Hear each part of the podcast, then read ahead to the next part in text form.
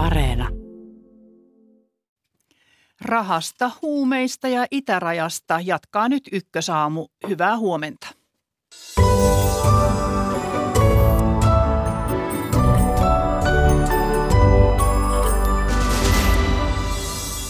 Miten rahan arvon lasku saadaan pysäytettyä ja mitä keinoja valtiolla on vähentää raskasta velkataakkaansa samalla kun velan kustannukset nousevat ja pitäisi hoitaa lakisääteiset velvoitteet tästä ykkösaamun aluksi.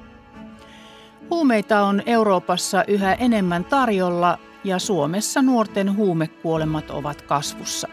Syitä pohdimme puoli yhdeksän jälkeen ja lähetyksen lopussa pureudumme itärajan takaisiin uhkiin ja vaatimuksiin rajan aitaamisesta. Toimittajana tänään Maria Alakokko, tervetuloa seuraan.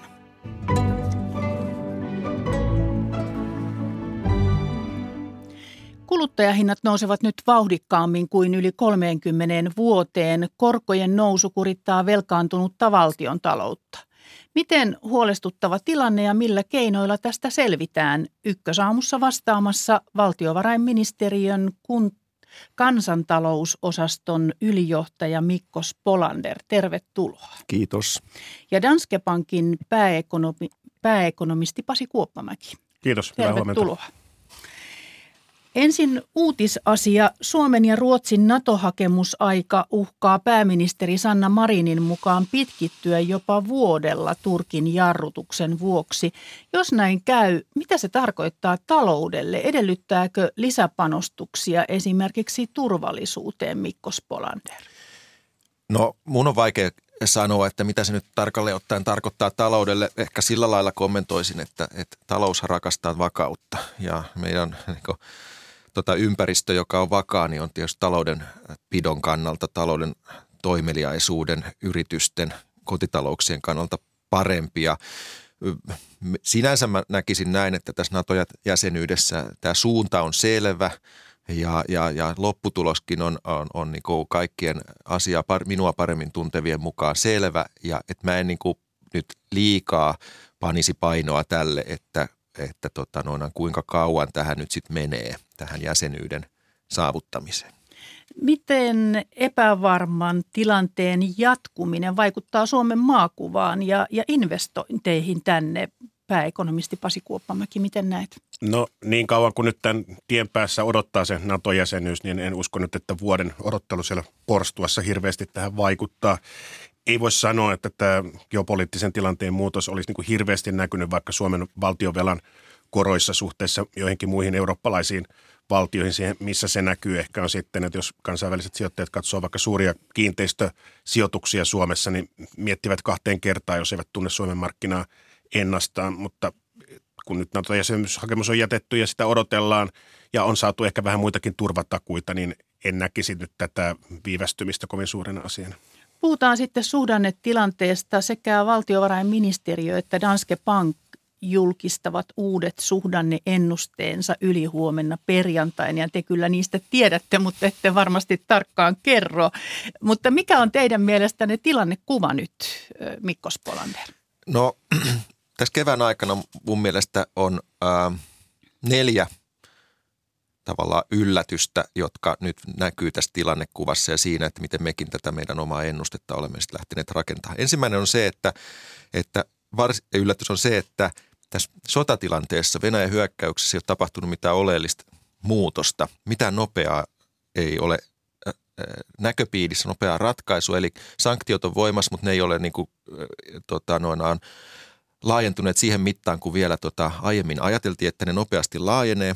Toinen asia, mikä on muuttunut on, tai mikä on yllättänyt on työllisyyden hyvä kehitys. Ää, meillä on avoimia työpaikkoja enemmän kuin koskaan. Työllisyysaste on todella nopea, hyvä. Työmarkkinoilla on hyvä imu. Se on tukee talouden tilannekuvaa, talouden näkymää. Ja sitten kolmantena inflaatio yllätti varmasti meidät, varmasti kaikki muutkin ja, ja sen seurauksena myöskin korkojen nopea nousu on yllättänyt. Että tässä on niin voimia, jotka tavallaan ylläpitää sitä tilan, tilannekuvaa, tukee talouden kysyntää niin kuin lyhyellä aikavälillä, mutta sitten myöskin tekijöitä, jotka sitten on selviä toimeliaisuutta hidastavia kuten tämä inflaatiokorot, ostovoiman lasku sitä kautta. Et, et, nämä on kaikki sitten, kun yhteen painottaa, niin sieltä se sitten tulee se talouden tilannekuva ulos, mutta, en, mutta tota, no, mitään niin kuin varsin suuria muutoksia ei, ei tässä nyt kuitenkaan odotettavissa. No valtiovarainministeriö arvioi aiemmassa kevään taloudellisessa ennusteessaan, että talous kaikesta huolimatta tänä vuonna vielä kasvaa, vaikka siis on taantumaakin ennakoitu. Niin, niin onko nyt ihan viimeisenä kuukausina sattunut jotakin, joka vaikuttaisi olennaisesti tuleviin näkymiin? No tota, kyllä me niin kuin edelleenkin nähdään niin, että ni, mitään niin yllättävää ei ole kuitenkaan tapahtunut, että tässä tämä perusnäkemys siitä, että keskimäärin tänä vuonna talous kuitenkin kasvaisi, se lähtee siitä, että meillä on taustalla erittäin hyvä vuosi 2021, joka kantaa vielä tällekin vuodelle. Ja meidän alkuvuodet, alkukuukaudet tänä vuonna on myöskin erittäin hyviä, joten meidän lähtökohta tähän tota, tilanteeseen jo sinällään luo meille tuota, noina keskimääräiseen kasvuun tämmöisen niin kuin suotuisan elementin. Se, mutta sitten vuoden aikana varmastikin niin on kysymys se, että ajaudutaanko me niin kuin hetkeksi aikaa tilanteeseen, jossa talous supistuu. Mutta meidän näkemys on, että kuitenkin ää, tuota, se jää rajalliseksi, eli lyhytaikaiseksi tämmöinen taantumavaihe, jos siihen päädytään. Entä pankkipuolella pääekonomisti Pasi Kuoppamäki, mikä on näkymä? No Mikko tässä varsin hyvin kuvaili näitä tekijöitä, jotka ovat muuttuneet tai pysyneet ennallaan. Minun mielestäni talouden suhdannekuva on hieman synkentynyt sen takia, että inflaatio nyt on todellakin odotettua nopeampaa. Se rasittaa kuluttajia aika lailla. Kotitaloudet edelleenkin kyllä käyttävät rahaa ja käyttävät rahaa enemmän kuin vuosi sitten, mutta sillä saa vähemmän. Etenkin tavaroiden hinnat ovat nousseet ja odottaisin, että tavaroiden kulutus laskee tämän vuoden mittaan. Palveluiden kulutus sen sijaan saattaa lisääntyä nyt, kun on päästy eroon pandemian rajoituksista. On konsertteja, ihmiset menevät syömään. Kaikkea tämän kaltaista kulutusta tehdään ehkä enemmän. Eli pandemian aikana säästetyillä rahoilla Pandemian aikana säästetyillä rahoilla voidaan ylläpitää ja lisätäkin kulutusta johonkin mittaan saakka. Ja onhan meillä edelleenkin hyvä työllisyyskehitys, olkoonkin nyt, että palkat eivät pysy ihan inflaation perässä, niin kuitenkin kotitalouksilla on jonkinlainen turva siinä mielessä, että avoimia työpaikkoja on tosiaan paljon ja vaikka kuluttajien luottamus talouteen yleisesti on romahtanut, niin kuitenkin työttömyyden pelko on pysynyt varsin rajallisena. Tiedetään, että avoimia työpaikkoja on ja töitä on kohtuullisen helppo löytää, joten en odottaa esimerkiksi työttömyyden nousevan merkittävästi ja sitä kautta sitten lisäävän pelkoja ja rajoittavan kulutusta. On muitakin tekijöitä, jotka ehkä painavat taloutta tosiaan tämä korkojen nousu, yleinen epävarmuus, kustannustason nousu näkyy esimerkiksi rakentamisessa sitten, että nyt rakennetaan asuntoja paljon, mutta on todennäköistä, että loppuvuoden ensi vuoden aikana asuntotuotanto hidastuu. Joten itse ehkä niin kuin näkisin taantuman todennäköisyyden melko suureksi. Sen ei tarvitse olla mikään syvä romahdusmainen, mutta sellainen hidas talouden hiipuminen hitaampiin kasvulukemiin koko vuoden tasolla varmaan päädytään plussalle sen takia, että juuri se ikään kuin perintö viime vuodelta on erittäin vahva. Ensi vuosi on sitten ehkä isompi kysymysmerkki, että miten tilanne jatkuu. Mennään sitten näihin koron nousuihin, mistä tässä jo puhuttiin. Yhdysvaltain keskuspankki Fedin ennakoidaan ilmoittavan tänään ohjauskorkonsa nostosta toistamiseen puolella prosenttiyksiköllä ja isompia lukujakin on esitetty. Minkälainen paine Yhdysvalloissa on nostaa korkoja, Mikko Spolander? Yhdysvalloissa inflaatio kierre on käynnissä. Tarkoittaa siis sitä, että siellä on erittäin voimakas kysyntä, joka nostaa hintoja. Siellä työmarkkina vetää erittäin hyvin, se nostaa palkkoja ja tämä luo tämmöisen inflaatiokierteen, joka uhkaa tosiaan niin kuin syöstä tai pysyä pitkään, pitää kuluttajahintojen nousun pitkään nopeana. Et, et kyllä siellä niin kuin on kommentoitu, että – Yhdysvaltojen keskuspankki oli suorastaan myöhässä ja senpä takia hän joutuu tekemään aika radikaaleja, nopeita, isoja liikkeitä. Mut Kuinka paljon kuitenkin... nämä nyt voivat nousta? Kun sanotaan, että tulee lisää nousuja, niin, niin missä se katto kulkee? Kuinka paljon korot voivat nousta? En osaa eh, niin tuohon mitään äh, tarkalleen sanoa tietenkään. Äh, ehkä enemmän on seurannut tuota euroalueen tilannetta. No Pasi Kuoppamäki. Ehkä Pasi osaa. Äh, no todellakin keskuspankki on nyt lähtenyt kiristämään rahapolitiikkaa. Sieltä odotetaan niin kuin isoja korkoaskeleita. Normaalisti nostetaan korkoja neljännesprosentilla, niin nostetaan puolella, ehkä jopa kolme neljäsosa prosentilla yksittäisissä kokouksissa ja Yhdysvalloissa korot nousevat helposti nyt kolmeen neljään prosenttiin ja voidaan mennä korkeammallakin ihan sen mukaan, että kuinka nopeasti tämä inflaatiokierre saadaan katkaistua. Meidän odotuksissa on, että korot nyt nousevat niin Yhdysvalloissa kuin Euroopassa aika nopeaa vauhtia ensi vuoden kevääseen saakka. Sitten keskuspankit pysähtyvät ikään kuin tarkkailemaan, että mitä tämä tarkoittaa, koska rahapolitiikassa on aina viiveitä. Kun korkoja nostetaan, niin se näkyy reaalitaloudessa herkästi puolen vuoden, vuoden, jopa puolentoista vuoden viipeellä. Ja siinä vaiheessa korot ovat nousseet niin paljon, että keskuspankit saattavat olla huolissaan siitä, että talous ajautuu taantumaan, eivätkä halua enää mennä pidemmälle. Mutta kolme neljä prosenttia Kyllä, ja tämä on iso, iso muutos siis suhteessa siihen, että hetki sitten oltiin nollakoroissa Euroopassa jopa negatiivisissa No koroissa. mutta seuraako Euroopan keskuspankki, onko sen pakko seurata tätä ja mitä tämä vaikuttaa Suomeen, Mikko Spolander? Euroopassa tilanne on vähän toisenlainen. Meillä tämä inflaatiokierre ei ole siinä määrin käynnistynyt. Me ei vielä nähdä täällä samantyyppistä työmarkkinoiden kireyttä keskimäärin kuin mitä Yhdysvalloissa nähdään. Ja senpä takia Euroopan keskuspankki mun nähdäkseni on edelleen tilanteessa, jossa se lähinnä pelkää inflaatiokierteen käynnistymistä ja sen takia yrittää niin kuin suitsia sitä pysäyttää sen, estää sen nostamalla korkoja ja, ja, ja korkojen nousuodotukset Euroopassa ovat selkeästi kuitenkin alhaisemmat kuin, kuin mitä ne on Yhdysvalloista. Me, me, tota, jos katsoo noita markkinaodotuksia, niin sinne noin puolentoista prosentin, kahden prosentin tuntumaan on, niin on tällä hetkellä ymmärtääkseni niin kuin odotus siitä, että mihin korot vois, ohjauskorot Euroopan keskuspankin koron, korkopolitiikan seurauksena tässä nyt vuoden sisällä nousta, mutta tota, noin on kyllä vähän alemmat. Et meillä ei ole niin kuin Euroopassa ihan samantyyppinen tämä inflaatio tilanne tällä hetkellä kuin se on Yhdysvalloissa. Mikko Kuoppamäki, saadaanko inflaatio alas koronnostoilla? Pystytäänkö siihen vaikuttamaan? No. Inflaatiota haluttiin ja sitä ei saatu ylös. Nyt se on ihan äärirajoilla ja, ja nyt niin saadaanko se nyt alas?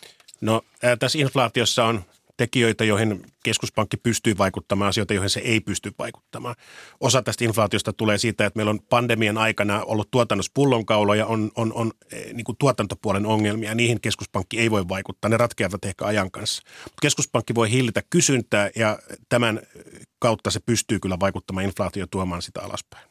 Mennään sitten valtion talouteen, sillä sinne näillä koronnostoilla on, on vaikutusta. Valtion velka on, oli nyt huhtikuussa 133 miljardia euroa. Se on yli kaksinkertaistunut reilussa kymmenessä vuodessa. Valtion takaus- ja takuuvastuut olivat vuoden 2020 lopussa 62 miljardia. Onko valtion riskinkantokyky heikentynyt velan ja takausten kasvun myötä ja nyt kun korot vielä nousevat? Mikko Spolander. Niin, velat on suoria vastuita ja nämä tota, takaukset on tämmöisiä epäsuoria vastuuta, jotka laukeaa silloin, jos tota, noin, tilanne tota, jotenkin muuttuu vielä huonommaksi. Ti, kyllähän niin on, että kaikki näitä niin kuin vastuuden, on ne sitten suoria tai epäsuoria, niiden kasvu on aina riski. Muistan vuosi sitten puhuttiin tällä hypoteettisella tasolla, että kun nämä vastuut on nyt kuitenkin näin paljon kasvanut, niin jos korot alkaa nousta, niin sitten siitä aiheutuu kor- tota, kustannuksia valtion taloudelle – nyt tämä ei ole enää mitään hypoteettista keskustelua. Nyt me on nähty, että noin puolen vuoden aikana valtion rahoituksen hinta on noussut lähes 2 prosenttiyksikköä. Noin. Paljonko se tarkoittaa rahassa? E, no siis tämä korkojen nousu, joka nyt on toteutunut, välittyy sitten valtion velanhoidon kustannuksiin sitä mukaan, kun erääntyviä valtion lainoja uudelleen rahoitetaan. Ja tässä menee nyt sitten niin kuin ehkä viisi vuotta, mutta, mutta tämä niin kuin nostaa kuitenkin tota, niin kuin valtion rahoituskustannuksia, korkomenoja, niin kuin, en nyt muista tarkkaa, mutta siis kyllähän me puhutaan kuitenkin niin kuin miljardin, yli miljardin puolentoista kahden miljardinkin summasta viiden vuoden päässä. Ja se, mikä tässä tietysti on niin kuin ongelmallista, on se, että tämä rahan käyttöhän on sitten pois jostain muusta niin kuin hyödyllisestä rahan käytöstä. Eli e, tota, tai sitten se joudutaan rahoittamaan lisävelalla. Ja tämä että me aletaan rahoittaa korkomenojen kasvua lisävelalla, niin sehän on, on tämmöinen niin kuin korkokierteen tota, ja, ja julkisen talouden velkaantumiskierteen yksi tämmöinen niin kuin liikkeelle paneva voima ja sinänsä niin kuin huolestuttavaa. Ja Tarkoittaako välttää. tämä, että tässä on nyt niin kuin todella lyhyt aika pistää nämä asiat järjestykseen, ettei tähän kierteeseen jouduta? Niin, meillä on siis julkisessa taloudessa se niin kuin perustava ää, tota, ongelma, että meidän, meidän yhteiskunnan rakenteet ja erityisesti väestörakenne on sellainen, että se tuppaa niin lisäämään julkisen talouden menoja samalla kun se heikentää julkisen talouden tulojen kasvua. Ja tämä perusongelma on tässä ikään kuin taustalla, joka luo tämän tämmöisen niin kuin velka-alijäämä, krooniset alijäämät ja, ja sitä kautta ikään kuin velkasuhteen pysyvän kasvun. Ja, ja tota, tämä on se ongelma, jota tässä ikään kuin pitäisi ratkoa ja sitten se, että, että velan velasta joutuu maksaa korkoa, niin, niin se sitten tota, noin, on ikään kuin tilanne, joka täytyy vaan huomioon ottaa. Mutta mä näkisin näin, että se, se primääri asia on nimenomaan tämän niin kuin rakenteellisen alijäämän ää, tuota, suitsiminen, joka vaatii tietysti niin kuin pitkäjänteistä rakennepolitiikkaa, kasvun edellytysten tuota, vahvistamista ja näin poispäin. Että se, siitä on tässä on niin pohjimmiltaan kysymys. Tasavallan presidenttikin on nyt viikonvaihteessa ja viimeksi eilen moneen kertaan kertonut syvästi huolest, olevansa syvästi huolestunut julkisen talouden tilanteesta ja, ja erityisesti siitä, että kun korot nousevat, niin, niin pystyykö valtio tulemaan vastaan niille ihmisille, joilla on vaikeuksia hintojen nousun vuoksi ja, ja että kuinka paljon vaikeampaa se sitten on. Herättääkö tämä valtion talouden tila huolta yksityisellä puolella Danske Bankin pääekonomisti Pasi Kuoppamäki? No kyllä se tiettyyn mittaan asti herättää huolia. Ja mitä ratkaisuja siihen on? Nythän on puhuttu, että, että poliitikot puhuvat, että, että pitäisi saada veroja alas tässä tilanteessa, niin, niin mitä tähän löytyy ratkaisuja? No kipeitä ratkaisuja. Niin kuin tiedetään, nyt tosiaan korkomenot ovat kasvussa. Meillä on ikääntyvä väestö, mikä luo sitten paineita terveydenhuollon menoihin. Työikäinen väestö supistuu – veropohja ei ole valtavasti ehkä kasvussa tässä. Et itse ehkä ajattelisin, että nyt sen takia, että joku inflaatio on tällä hetkellä korkealla, niin ei tarvitse lähteä keventämään veroja pelkästään sen vuoksi, että ihmisten ostovoima säilyy. Mutta onhan meillä paljon ongelmia työnteon kannusteissa esimerkiksi. Eli siitä näkökulmasta kyllä niin kuin tarkastelisin verotusta uudelleen ja näkisin ehkä jotain tilaa verojen keventämisellekin julkisen talouden ehkä se suurin ongelma on tämä pidemmän aikavälin kestävyys ja siinä mielessä täytyy sitten katsoa sekä sitä tulo- että menopuolta, mutta myöskin ylläpitää sitten niin kuin talouden kasvun edellytyksiä monenlaisella hyvällä talouspolitiikalla. Jos talous kasvaa, niin se pystyy kannattelemaan suurtakin valtionvelkaa. Mutta riittääkö tämä kasvu nyt? Te puhutte aika pienestä kasvusta tässä kasvu uhkaa jäädä niin pieneksi, että valtion velan suhde bruttokansantuotteeseen kääntyy kasvuun. Se ei nyt onneksi vielä ole eurooppalaisessa vertailussa mitenkään poikkeuksellisen korkealla tasolla, mutta se on korkeammalla kuin yhdessäkään muussa Pohjoismaissa. Kannatatko Mikko Spolander näitä veronalennuksia? Tai mitä sanot niistä? Mä olen siinä mielessä samaa mieltä kuin Pasi tuossa noin, että, että tota, noin, kyllä tota, ei, kun tässä tilanteessa, jossa meillä kuitenkin on ikään kuin enemmän kysyntää – taloudessa, kun joissain määrin on tarjontaa, niin, niin yleinen tämmöinen niin kuin finanssipolitiikan keventäminen, jota, jota veronalennukset tarkoittaisi, niin ei nyt varsinaisesti niin kuin sovi tähän, että niiltä täytyy kyllä löytyä sitten joku rakennepoliittinen peruste enemmän kuin tämmöinen niin muu, muu peruste.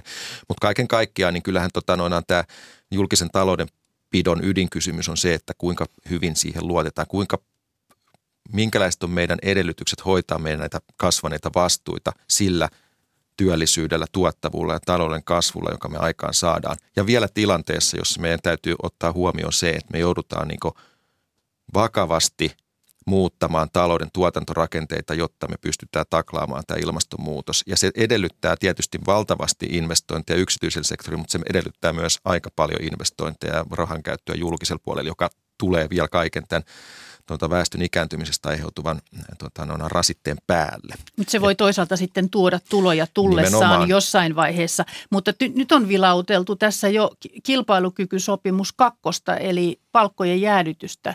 Ja syksyllähän on palkkaneuvottelut tulossa ja nyt on puhuttu niin kuin tosi korkeistakin nousuista. Niin ihan loppuun lyhyesti vielä tähän kommentit Mikko Spolander. No oleellista on tietysti tässä näin, että tota, kun me sitä tulevaisuutta rakentetaan, niin meidän täytyy olla kilpailukyky kunnossa. On se sitten rakenteellista instituutioiden talouden rakenteiden kautta tulevaa tai kustannusten kautta tulevaa kilpailukykyä. Ja mä sanoisin näin, että tämä työmarkkinatilanne nyt niin erityisesti vaikuttaa siihen kustannuskilpailukykyyn ja kun me ollaan sitä mieltä, että, että meidän investointiympäristö vaatii hyvää kustannuskilpailukykyä tai kilpailukyky yleensä, niin kyllä se vaatii silloin myöskin palkkamalttia tässä, vaikka tässä korkeassakin inflaation tilanteessa. Pasi Kuoppamäki, onko palkkamaltti tarpeen? Kyllä se tarpeen on, että toki kun nyt kun on työvoimapulaa, on nähtävissä tiettyjä palkkapaineita, inflaation koholla ihmiset haluavat säilyttää ostovoimansa, mutta kyllä tästä täytyy myöskin verrata sitten kilpailijamaihin ja katsoa, että se kustannuspuoli ei pääse karkaamaan käsistä. Muuten me ollaan vähän samankaltaisessa tilanteessa, kun oltiin reilu kymmenen vuotta sitten, että palkankorotuksilla oli tuhottu kilpailukyky ja sen paikkaamiseen meni monta vuotta. Pääekonomisti Pasi Kuoppamäki Danske Bankista oli viimeksi äänessä ja ylijohtaja Mikko Spolander valtiovarainministeriöstä oli toinen haastateltava. Kiitos teille vierailusta Ykkösaamussa ja hyvää päivän jatkoa. Kiitos samoin. Kiitos.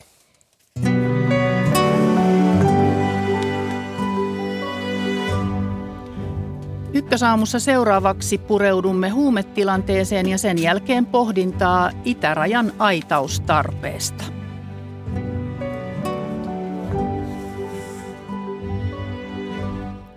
Euroopassa liikkuu yhä enemmän erilaisia, erittäin voimakkaita ja myös väärennettyjä huumeita. Euroopan huumeseurantakeskuksen tuoreen raportin mukaan huumetuotanto on kasvamassa ja tavoitteena on tuotannon ja tuonnin vähentäminen. Puhelimessa on Tullin valvontajohtaja Hannu Sinkkonen. Hyvää huomenta. Hyvää huomenta. Erityisesti amfetamiinia ja metamfetamiinia tuotetaan yhä enemmän unionin alueella. Näkyykö tämä Suomen rajoilla? No kyllä Suomeen on tullut aika paljon jo monta vuotta aikaisemminkin amfetamiinia ja metamfetamiinia, mutta tuota, kasvua on ollut jo useita vuosia, eli kyllä se myös näkyy. Mistä ja siis mistä huumeet tällä hetkellä tulevat Suomeen, kulkevat Suomeen ja miten? No se riippuu ihan huumausaineesta. Meille tulee perinteisesti huumausaineita paljon Espanjasta, Hollannista, muualta Keski-Euroopasta ja sitten myös kokaini tuolta Etelä-Amerikasta ja muuntohuumeet etupäässä Aasiasta ja etenkin Kiinasta. Tämän raportin mukaan Euroopan huumemarkkinoille ilmaantuu uusia muuntohuumeita viikoittain. Näkyykö tämä tullissa? Kyllä se näkyy. Kyllä meillekin joka vuosi tulee useita uusia huumaavia, huumaavia aineita, joita ei ole luokiteltu huumausaineeksi. Että kyllä tämä on ihan meidän todellisuutta. No miten Tullin analytiikka pysyy tässä huumeiden jatkuvassa kehityksessä perässä? Miten jatkuvat, jatkuvasti muuntuvat huumeet voidaan havaita rajalla? No kyllä siinä on merkittävä osuus sillä, että me tehdään kansainvälistä yhteistyötä muiden maiden välillä, että me ollaan tietoisia, mitä uusia huumaavia aineita tulee Suomeen ja myös niistä reiteistä. Ja sitten toisaalta me ollaan kehitetty aika paljon myös omaa tiedustelua muullakin tavalla, että me pystytään niin kuin hahmottamaan ne ryhmittymät, jotka näitä tuo Suomeen. Väitetään, että huumeiden tilaaminen netistä on helppoa ja, ja posti tuone kotiovelle. Näinkö mutkatonta se on? No ei se ihan näin mutkatonta, että Tullihan on kaatanut useita netissä toimivia palvelimia, varsinkin torverkossa toimivia palvelimia, missä on myyty huumausaineita. Mutta valitettavasti on kyllä todettava, että kyllä se tällä hetkelläkin suhteellisen helppo on saada huumausaineita netistä. Että kyllä meidän tarvitsisi miettiä, että tarvitsisiko tässä olla jotain kenties lainsäädäntömuutoksia, millä me voidaan paremmin hahmottaa, missä nämä palvelimet on ja ketä nämä myyjät on. Minkälaisia lainsäädäntömuutoksia? Esimerkiksi voitaisiin miettiä, että pitäisikö meidän tiedusteluvaltuuksia laajentaa siltä, että me pystytään tekemään tiedustelua entistä enemmän tuolla verkossa. No mikä on erikoisin tapa, mihin tulli on törmännyt siis huumeiden salakuljetuksissa? Miten erikoisiksi ne menevät? Siis miten niitä salakuljetetaan? No niissä on keinona oikeastaan mitä tahansa, mitä ihmismieli voi keksiä. Että on ollut eläviä eläimiä, mitä mä oon nähnyt, että on tuotu huumausaineita niiden sisällä. Ja sitten kätketty erilaisiin tavaroihin, leluihin, lankarulli ja niin eteenpäin. No vaikuttiko korona siihen, miten paljon huumeita tullihaaviin jäi? No ei se siihen kovin paljon vaikuttanut. Totta kai sillä vaikutukset oli siltä osin, että matkustajaliikenne jäi hyvin, hyvin paljon pois tuosta rajalta, eli matkustajien mukana ei tuotu niin paljon huumausaineita kuin aikaisemmin, mutta tämä huumeiden salakulus siirtyi sitten tavaraliikenteeseen. Tavarat liikkui tuossa lähes samalla tavalla kuin ennen koronaakin. No kuinka paljon nyt sitten huumeita jää tullin haaviin vuosittain? No kyllä meillä jää useita satoja kiloja, että se riippuu vähän vuodesta, että mitä isoja yksittäisiä eriä me löydetään, mutta puhutaan tuhannen kilon molemmin puolen. Tullin valvontajohtaja Hannu Sinkkonen, kiitos tästä haastattelusta ja näistä tiedoista ja, ja menestystä teille sinne näissä toimenpiteissä. Paljon kiitoksia. Ja jatketaan aiheesta. Studiossa vieraana on A-klinikkasäätiön kohtaavan työn päällikkö Annuska Daal-Maso. Hyvää huomenta ja tervetuloa.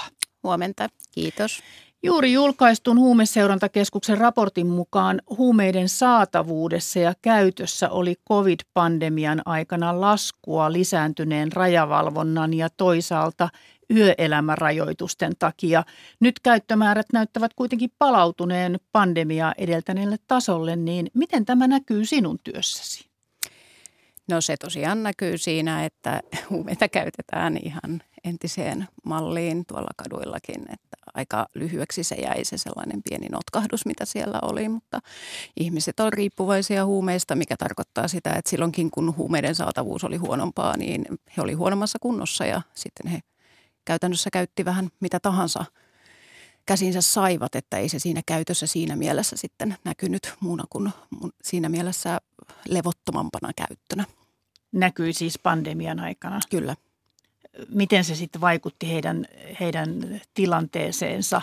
Siis että huoliko sen takia, että käytettiin mitä käsiinsä saatiin tai no, mikä tilanne siinä oli? Tähän mä en osaa suoraan vastata, että onko, onko huumekuolemat niin kuin onko tällainen suora syy-yhteys siihen, mutta, mutta vaaratilanteita ja, ja yliannostustilanteita varmasti on sattunut senkin takia, että, että on sitten käytetty itselleen enemmän tuntemattomia huumeita tai sitten on oltu kovissa vierotusoireissa ja sitten käytännössä vähän niin kuin innostuttu, kun vihdoinkin jotain saadaan ja sitten se, se niin kuin sääntely siitä, että mitä otetaan ja kuinka paljon, niin se ei ole yhtä, yhtä harkitsevaista kuin silloin, kun tavallaan sulla on se tasa, tasainen tieto siitä, että tässä on nämä mun annokset. Eli huumeiden vakiokäyttäjä ei pysty niin kuin olemaan ilman niitä huumeita edes pandemian aikana, että jotenkin ne on korvattava. Että se sellainen käsitys, että, että se olisi nyt sitten mm. muuttanut tilannetta parempaan suuntaan heidän kohdallaan, niin ei pidä paikkaansa. No ei se näin mene, he ovat addikteja ja käytännössä heillä on päihdesairaus, jota he hoitavat näillä huumeilla ja, ja ei, ei lääkitystä voi tuosta noin vain nappasta poikki, jos tätä niin kuin halutaan tälleen kärjestää, että, että ei se onnistu sillä tavalla, että ei me voida vaan ottaa jotain ainetta pois addiktoituneelta ihmiseltä ja olettaa, että kyllä se siitä.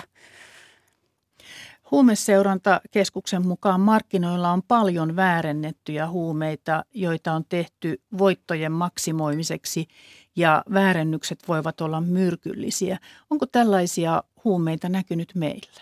Kyllä muuntohuumeita on Helsingissä, Tampereella, siis joka paikassa Suomessa, missä, missä huumeita myydään, niin kyllä muuntohuumeet näkyy meilläkin kadulla. Ja käytännössähän siis muuntohuumeissa on se, että sä et oikeasti tiedä, mitä sä ostat. Että, että sä luulet ostavasi asiaa X ja sen jälkeen se on herra haltuun, että mitä sieltä oikeasti tuli.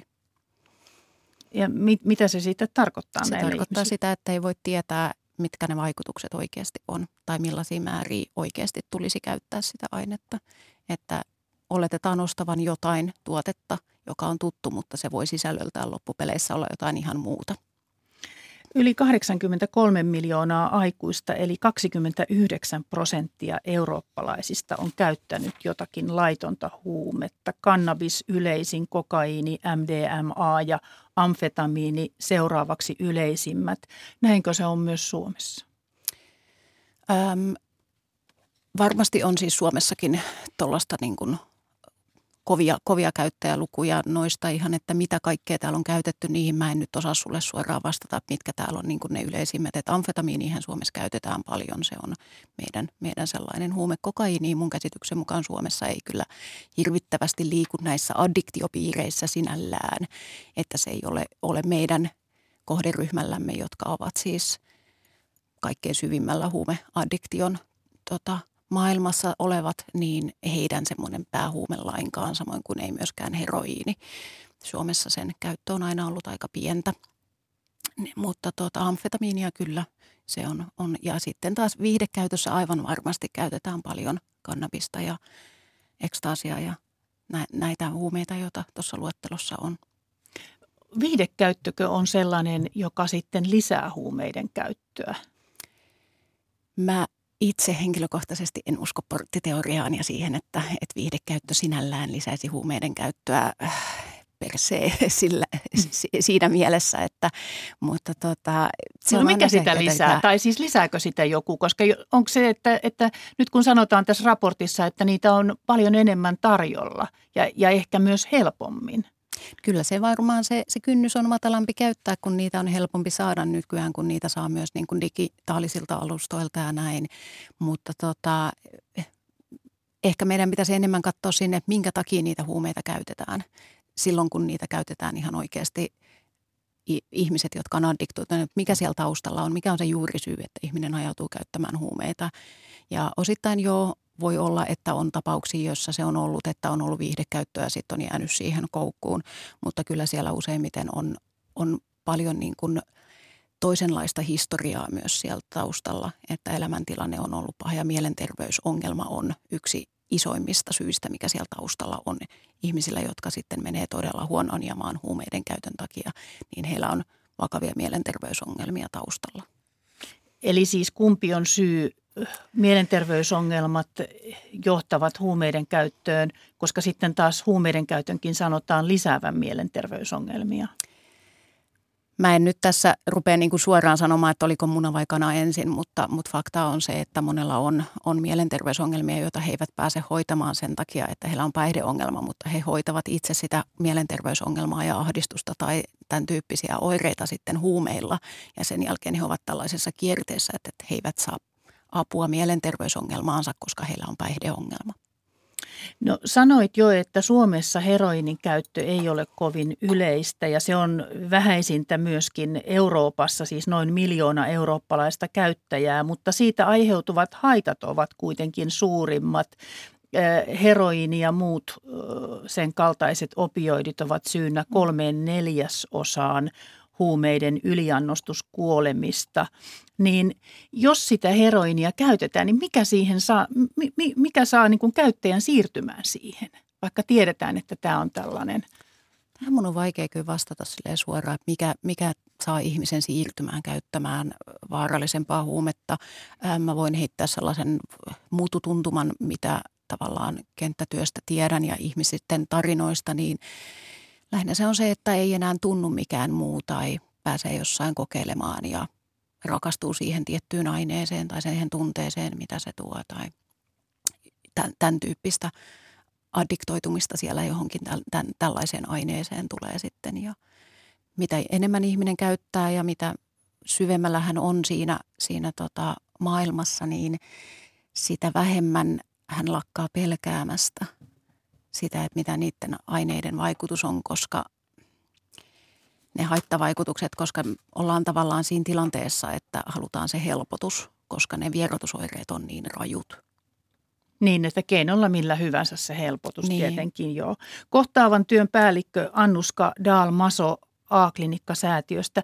Mikä sinua huumeiden, niiden muunnosten käytössä tällä hetkellä erityisesti huolestuttaa?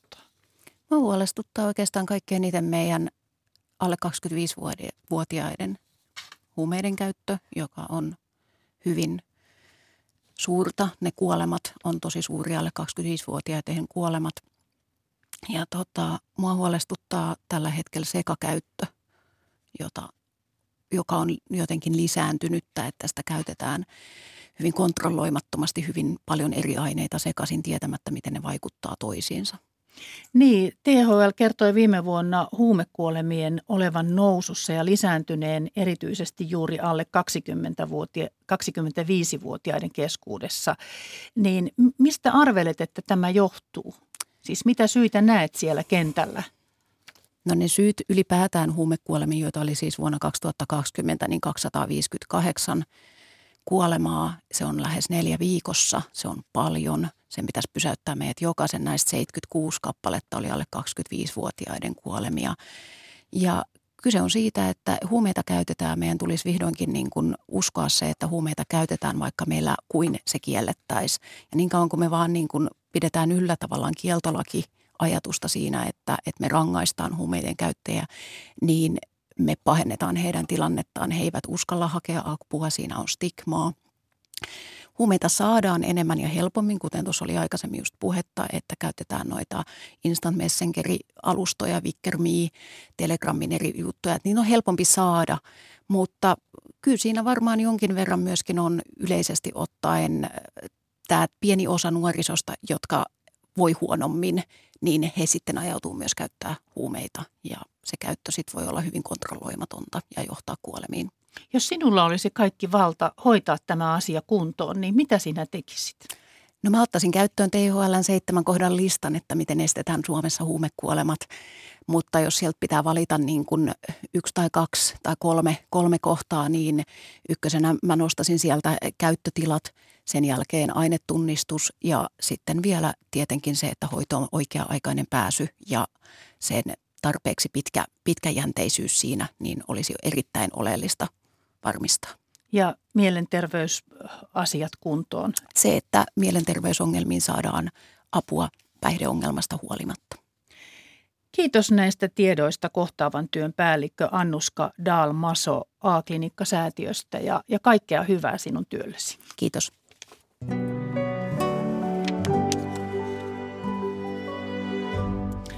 Nyt pureudumme Venäjän uhkaan ja siihen, mitä apua olisi itärajan aitaamisesta. Valmiuslaki, jolla piti pikaisesti varautua Venäjän ilkeyksiin, on edelleen jumissa itärajan sulkemista koskevien poliittisten erimielisyyksien vuoksi ja sen käsittely jatkuu eduskunnassa valiokunnissa. Itä-Suomen yliopiston Suomen historian dosentti Juha Pohjonen, hyvää huomenta. Huomenta, huomenta. Sinä olet tutkinut ja kirjoittanut tietokirjoja kaikesta siitä, mitä rajoilla, erityisesti itärajalla, on Suomen itsenäisyyden aikana tapahtunut. Aloitetaan tästä aitahankkeesta. Itärajan aitaamista on esitetty turvallisuuden lisäämiseksi. Mitä ajattelet siitä aitaamisesta? Aitaamista on tehty 30-luvullakin jonkun verran, mutta tämä nykyinen hankehan on koko luokaltaan niin valtava, että voisi sanoa No suoraan sanottuna, jos koko itäraja aidataan, niin se on järjetön hanke. Kuinka järjeä sen aidan pitäisi olla, että siitä olisi jotain hyötyä? No ammattimies tietää, kun en ole koskaan murtautunut mihinkään, mutta jos pannaan viisi metriä maan päälle ja metri maan alle, niin eihän sieltä kukaan silloin tule. Kyllä se on selvä asia. Mutta se on suhteellisen kallista vetää sellaista, varsinkin näillä metallihinnoilla. Onko Venäjä aidannut Suomen vastaisen rajan? Kyllä, niillä on vanha perinne sieltä Neuvostoliiton ajoilta, että siellä on erityyppisiä aitarakennelmia ja hiekotusalueita, joista näkee potentiaaliset loikkaajat. On monennäköistä härpäkettä löytyy sieltä kyllä, ja myös tunnistimia. No, miksi Venäjä on rakentanut sen aidan? No sehän on Neuvostoliiton peruja ja välillä se oli vähän rapistuneempi ja nyt se on taas kunnostettu parempaan kuntoon. Ja sehän ei ole varsinainen raja-aita tuossa ihan lähellä rajaa, vaan siellä kauempana. Ja siellä on useampia mm, äh, vyöhykkeitä, koska Venäjän rajavyöhyke, eli rajoitetun alueen vyöhyke on huomattavasti äh, syvempi kuin Suomessa. Niin sanoit, että tämä aitaaminen on järjetön hanke, niin perustele nyt vielä sitten, miksi Suomen ei pitäisi aidata. Muuta kuin se, että se on, on kallis.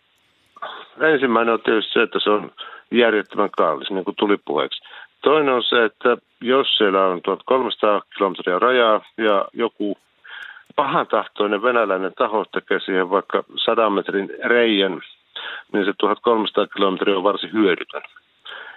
Ja sitten se on ylipäätänsä niin turvallisuus poliittisena tai alueellisena turvallisuuselementtinä suhteellisen tarpeen. No mennään sitten näihin... Pois lukien tietyt alueet. Ei siis sen kokonaan sitä, se ei ole järjetön, mutta ne koko tämmöisenä koko rajan kattavana. Sitä tarkoitan. Missä se olisi järkevä?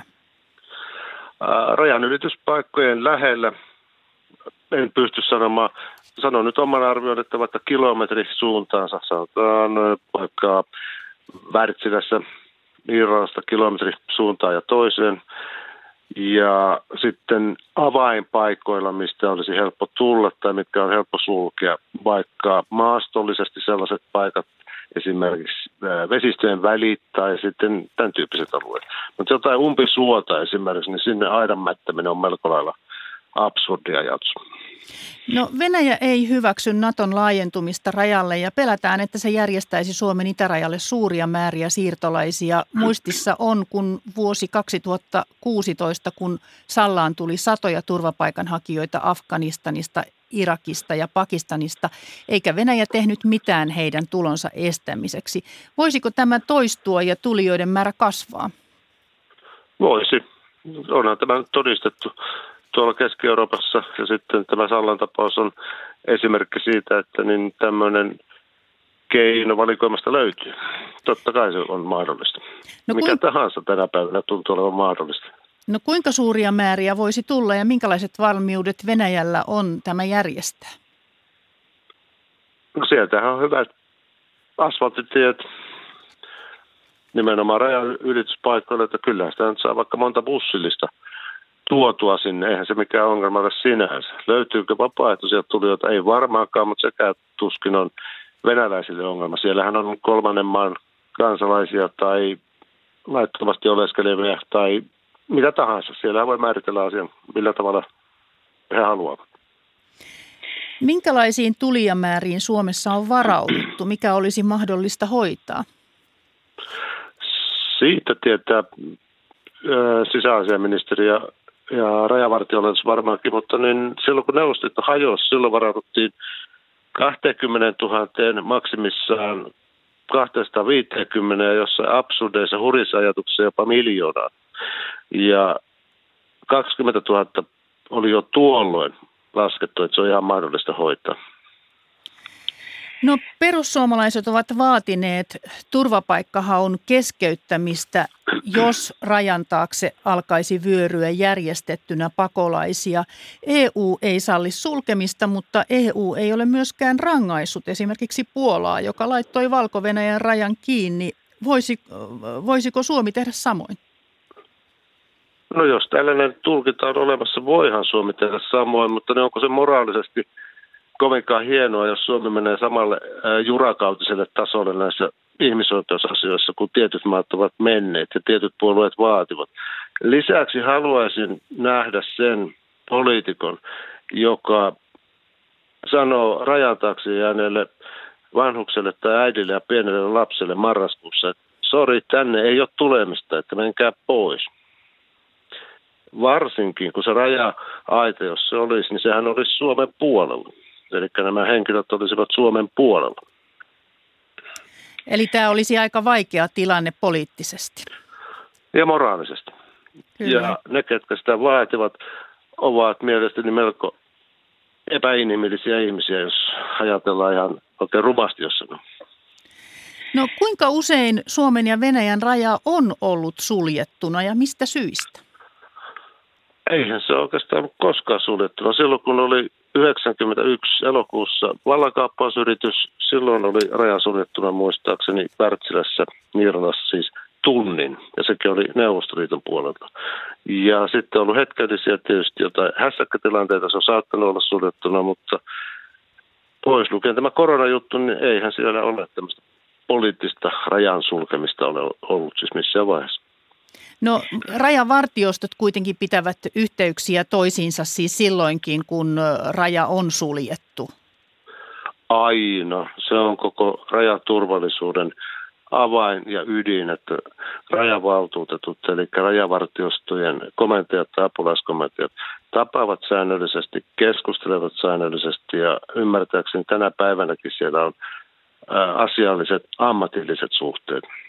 Silloin kun Venäjä sulki hetkellisesti rajan, niin, niin silloinkin tuo kanssakäyminen toimi. Oli jo ihan, täällä oli Suomen puolella joitakin tapaamisia ja kun Neuvostoliiton puolella tämä viestintä oli vähän heikkoa, niin neuvostoliittolaiset kuuntelivat Suomen radiosta, että mitä Moskovassa tapahtuu ja siellä oli tulkki, joka käänsi heille nämä Suomen uutiset, koska he ei tienneet lainkaan, että mitä on Moskovassa tekeillä. Silloin kun oli tämä Neuvostoliiton hajoaminen. Joo, nimenomaan kun oli tämä elokuinen, ei vaan se vallankaappausyritys. Niin, vallankaappausyritys. Aivan. Mm, silloin. Aivan. Eli, eli siellä on ilmeisen hyvät suhteet kuitenkin siellä rajavartioiden välillä. No, jos sitten Vartiosta, näet, niin, niin, kyllä. Jos ajatellaan sitten näitä rajayhteyksiä laajemmin, niin yhteydenpito rajan yli on ollut vilkasta, on tehty kauppa- ja huvimatkoja, nyt on ollut hiljaisempaa. Kuinka rajaseudun asukkaat suhtautuvat Venäjältä tulevaan uhkaan, dosentti Juha Pohjonen? Kun olen entinen rajaseudun kesäasukas, niin voisin sanoa, että siihen rajaan ja jopa venäläisiin tai neuvostoliittolaisiin ja siihen uhkaan on jollakin tavalla totuttu. Se on normi. Totta kai tällainen aika, kun on nyt erittäin epäselvät tilanteet ja on erilaisia riskiä ja uhkia olemassa, niin kyllähän se pelkoa tuo.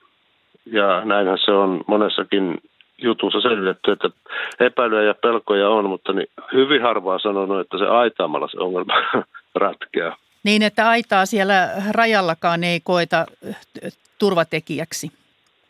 Kyllä se varmasti on paikallisesti turvatekijä, mutta ei se tällainen kokonaisvaltainen ratkaisu missään tapauksessa ole. Että tällä paha poistuu, jos tehdään aita, niin se on kyllä pikkasen vanhanaikaista ajattelua. Ja sitä yleensä kuulee sisämaan kansanedustajat, jotka eivät ymmärrä asiasta yhtään mitään. No itäraja on nyt EU-raja, jatkossa se on todennäköisesti myös NATO-raja. Mitä se muuttaa? Ei mitään. Itärajan asioista, niin kuin kaikista Euroopan unionin raja-asioista päättää rajaturvallisuusvirasto Frontex, ja raja-asiat ovat EU-asioita, eivät NATO-asioita. Ne muuttuu NATO-asioiksi korkeinta siinä tilanteessa, jos ruvetaan puhua kriisistä, eli suomeksi sodasta tai sodan uhasta. Tämä on EUn juttu. On ollut aina, se oli tuolla ää, Turkin ja Kreikan välillä. Tämä on aina ollut EU-juttu. No NATO-maa Norja on sunnuntain Hufvudstadsbladetin mukaan lisännyt varautumista pohjoisessa Venäjän rajalla ja sinne on tulossa myös F-35 hävittäjiä. Naton pääsihteeri Stoltenberg haluaa aamun uutisten mukaan lisätä aseistusta NATO, Naton itärajalle. Mitä tämä tarkoittaisi Suomen itärajalla, kun NATO-jäsenyys toteutuu? Mitä arvelet, Juha Pohjonen? Ei se, tarvitse, ei se merkitse yhtään mitään. Tietysti tietoa tulee lisää ja valmius paranee, mutta Suomihan ei ole Naton jäsenmaa ja F-35 ei rajaa vartioida eikä valvota. Että tämä on enempi uskoakseni tällainen näytös ja pullistelu, koska siihen liittyy myös näitä Barentsinmerelle olevia kalastus- ja merialuekiistoja, koska siellä on öljyä ja kaikkea hyvää hilloa ja siellä on koko ajan pientä kiistaa, että mistä se meriraja kulkee. Mutta vaikuttaako tällainen niihin suhteisiin, mitä sanot nyt pullisteluksi, niin vaikuttaako tämä näihin suhteisiin siellä rajalla? En usko, koska tämä on henkilösuhteita koko ajan. Tämä on ollut 20-luvulta saakka suomalaisten ja neuvostovenäläisten, neuvostoliittolaisten ja venäläisten kanssa henkilösuhteisiin perustuvaa kanssakäymistä. Ja tällä sanotaan professionaalista. Ammattimiehet keskustelevat toistensa kanssa ja tarvitaan sitten paljon isompi poliittinen linjanmuutos, että se, se tulisi jotenkin erilaiseksi. Tämä hetken tietoa ei ole, mutta uskoakseni asia on ihan järjestyksessä, koska aina tulee tieto, että rajalla on rauhallista. Itä-Suomen yliopiston Suomen historian dosentti Juha Pohjonen, kiitos näistä tiedoista ja hyvää jatkoa sinne. Jos yhden sanan voisi sanoa. No sano. Olisiko mahdollista? Kyllä. Siellä on kokonaan jäänyt puhumatta Suursaari, Tytärsaari, Lavansaari, Seiskari ja niin päin pois. Eihän Venäjällä ole mitään ongelmaa lähettää sieltä venepakolaisia. Selvä. Niistä ei puhuttu mitään, en tiedä miksi. Selvä. No nyt se tuli esille tämäkin, että mm. venepakolaisiakin voi tulla. Kiitos tästä tiedosta. Ihan. Kiitos. Kiitos. Kiitos.